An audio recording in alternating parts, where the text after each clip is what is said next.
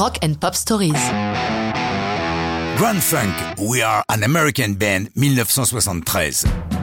Le plus grand hit de Grand Funk Railroad, trio qui doit son nom à la ligne de chemin de fer qui traverse leur ville natale de Flint dans le Michigan, la Grand Trunk Western Railroad. Ils raccourciront leur nom en Grand Funk au début des 70s.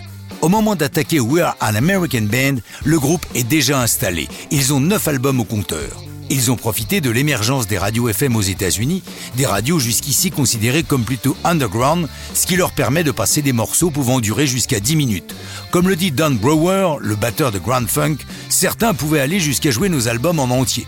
Mais à partir de 72, ces radios FM prennent un virage commercial et comme leurs ancêtres AM, s'orientent vers des formats plus standards, entre 3 minutes et 3 minutes 30. Les Grand Funk sont donc dans l'obligation de rentrer dans le moule sous peine de voir leur carrière partir en cacahuète.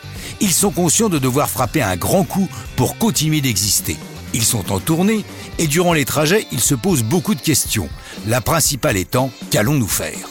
C'est leur manager qui leur donne l'étincelle en disant pourquoi n'écrivez-vous pas des chansons sur vous-même? Votre vie sur la route, les hôtels, les lieux où vous vous produisez, les contacts avec vos fans Cette remarque fait tilt dans la tête de Dan. Les premiers mots lui viennent. We are coming to your town, we'll help you party down. Et la phrase suivante vient tout naturellement. We are an American band.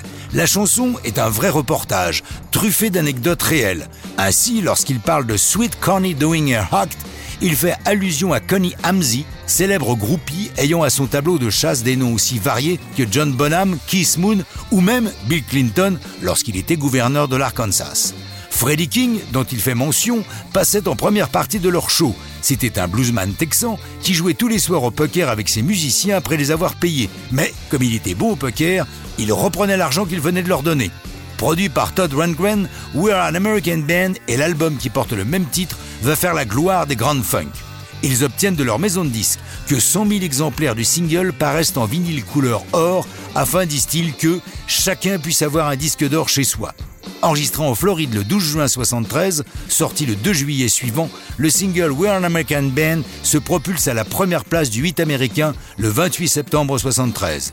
Grand Funk va être l'un des groupes les plus bankable des années 70. Ils vont bientôt obtenir un autre numéro 1 avec la reprise inattendue de The Locomotion. Mais ça, c'est une autre histoire de rock'n'roll.